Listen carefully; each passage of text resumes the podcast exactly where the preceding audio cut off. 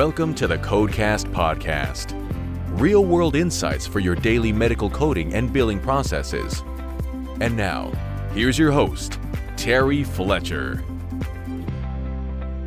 Hello, everyone, and welcome to the Codecast Podcast today. My name is Terry Fletcher. So, first of all, happy Halloween. I know that some of you may or may not celebrate it or like to give out candy to the little kids, but I love this time of year it's just fun. The little kids come around and they're so excited uh, to show us their costumes. So, in celebration of that, or in, in lieu of that, I'm going to give you some of the top 10 spooky ICD 10 codes. Actually, how about 13 of them for Friday the 13th uh, shout out?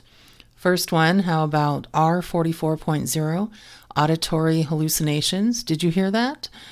R63.2, tummy troubles after eating all of those terrible candy corns, overeating. How about Y92.828? Other wilderness area as the place of occurrence of an external cause. We won't say what that is. Y92.89, scary abandoned house as a place of occurrence. Hmm. How about Y, or I'm sorry, X 99.2, assault by sword or dagger. How about T62.8X1A? Accidental poisoning by other food? Was it the witch's brew? F40.230, fear of blood. Yes, there's actually a code for that. A28.1, cat scratch disease. Black cat, maybe. How about Y04.1, a human bite initial encounter? Hmm, watch those Dracula vampires. Uh, F40.218, fear of insects, parasites, snakes, and chickens. So you're never going to be able to unhear that. T50.3X1A, accidental poisoning by sugar. Yeah, we know that could happen. R46.1, bizarre personal appearance. What mask do you have on? And then W49.01, hair causing external constriction, initial encounter. Are you screaming? What is that? So that's just kind of a little fun we had there with uh, Halloween. There's another one that I just thought was really funny how to eat candy corn. None of you, or most of you, or some of you may like it. I don't like it. I think it's terrible, but that's just my opinion. How do you do that? one, open bag. Two, pour candy into the trash can. And three, eat a Reese's peanut butter cup. So that's my um, public health, public uh, service announcement for the day. Okay, so let's get back to actual coding, billing, compliance, and what the Codecast is about. So I've got a couple of interesting questions since we know it's Top 10 Tuesday. I covered half of our top 10 with the ICD 10 codes. So the couple of things somebody said, Terry, do you know what the 2024 Medicare deductible is going to be. Yes, it's going up from 232 to $240 for Part B patients. So make sure that you're ready for that and aware of that for 2024. A question came up that was very interesting, and it was actually a dental medical question. So I don't know if many of you listeners do are in that space at all. I'm not. I don't do dental coding, but I do, do dabble a little bit in oral surgery. But somebody said, can we bill a facility fee if we bring in um, the dental procedures into our office?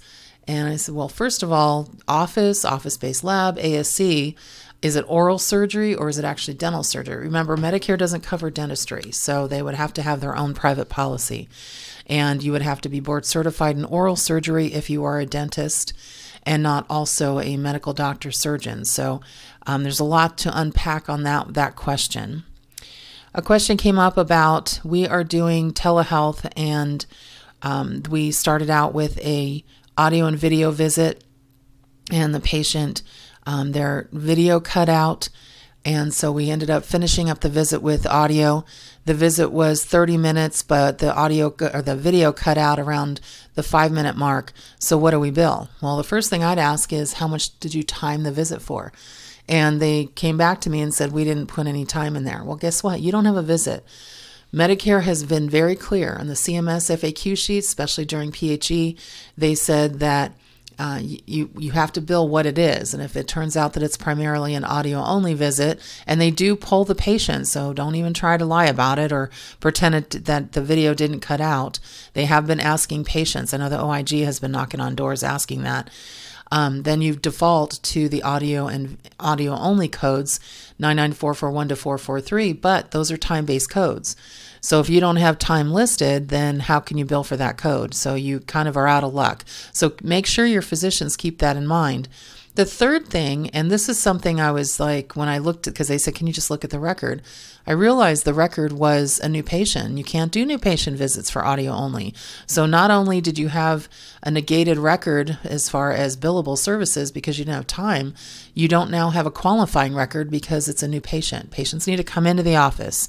They need to be seen audio and video. So we, we have to be able to establish a patient relationship in person, which for until 2024 also includes audio and video. Now, this this next question, and this is kind of it's going to be a quick one today. This one was interesting to me, and it said, "I need some clear information on annual physical annual wellness visit." It says we have issues that patients come in for annual well exams.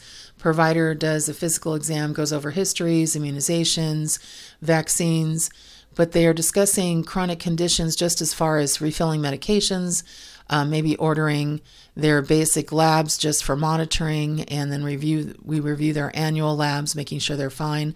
How do I also get an E&M out of this? Well, the question is, you don't. And they were saying, how do I get my providers to document so we can get an E&M every time, a problem oriented visit, every time the patient comes in for a preventative annual well check? The question is, you cannot. It should not be a routine thing you do. Patients are coming in for annual well services because it's good medicine. It keeps them from being readmitted. It gives them better outcomes. It's monitoring, you know, a non-complaint complaintive patient who also has maybe some chronic conditions that are well controlled, well maintained. They're just getting their their scripts that they, you know, they would have called in and asked for anyway. And that is just well service. That's something that you do not charge an extra E&M for, and please don't try to for that. The patient doesn't have an out of pocket for preventative, remember, so they don't have a copay or deductible. And once you add in that problem oriented visit, now they have a share of cost and you open up all kinds of can of worms.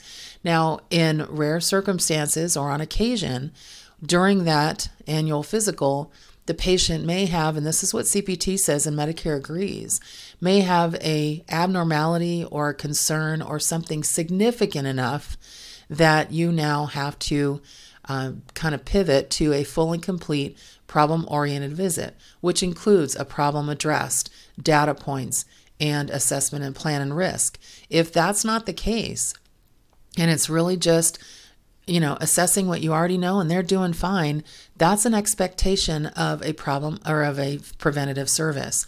So please don't blur those lines just to try and get extra money, not only from the patient, but from the payer when it's not medically indicated.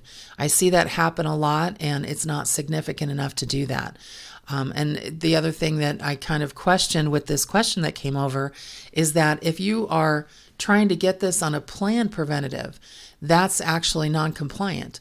Remember, preventative services are is what you schedule, and only if during that preventative service something again significant abnormality that has to be addressed is found could you then possibly bill both services but the problem is is if it's pre-planned to try and bill two services at the same time then the patient isn't there for a well check they're there only for the problem oriented visit so, you know, watch that process because I'm seeing a lot of bad actors in this space and that's going to cause problems in the future. So, you don't want to do that.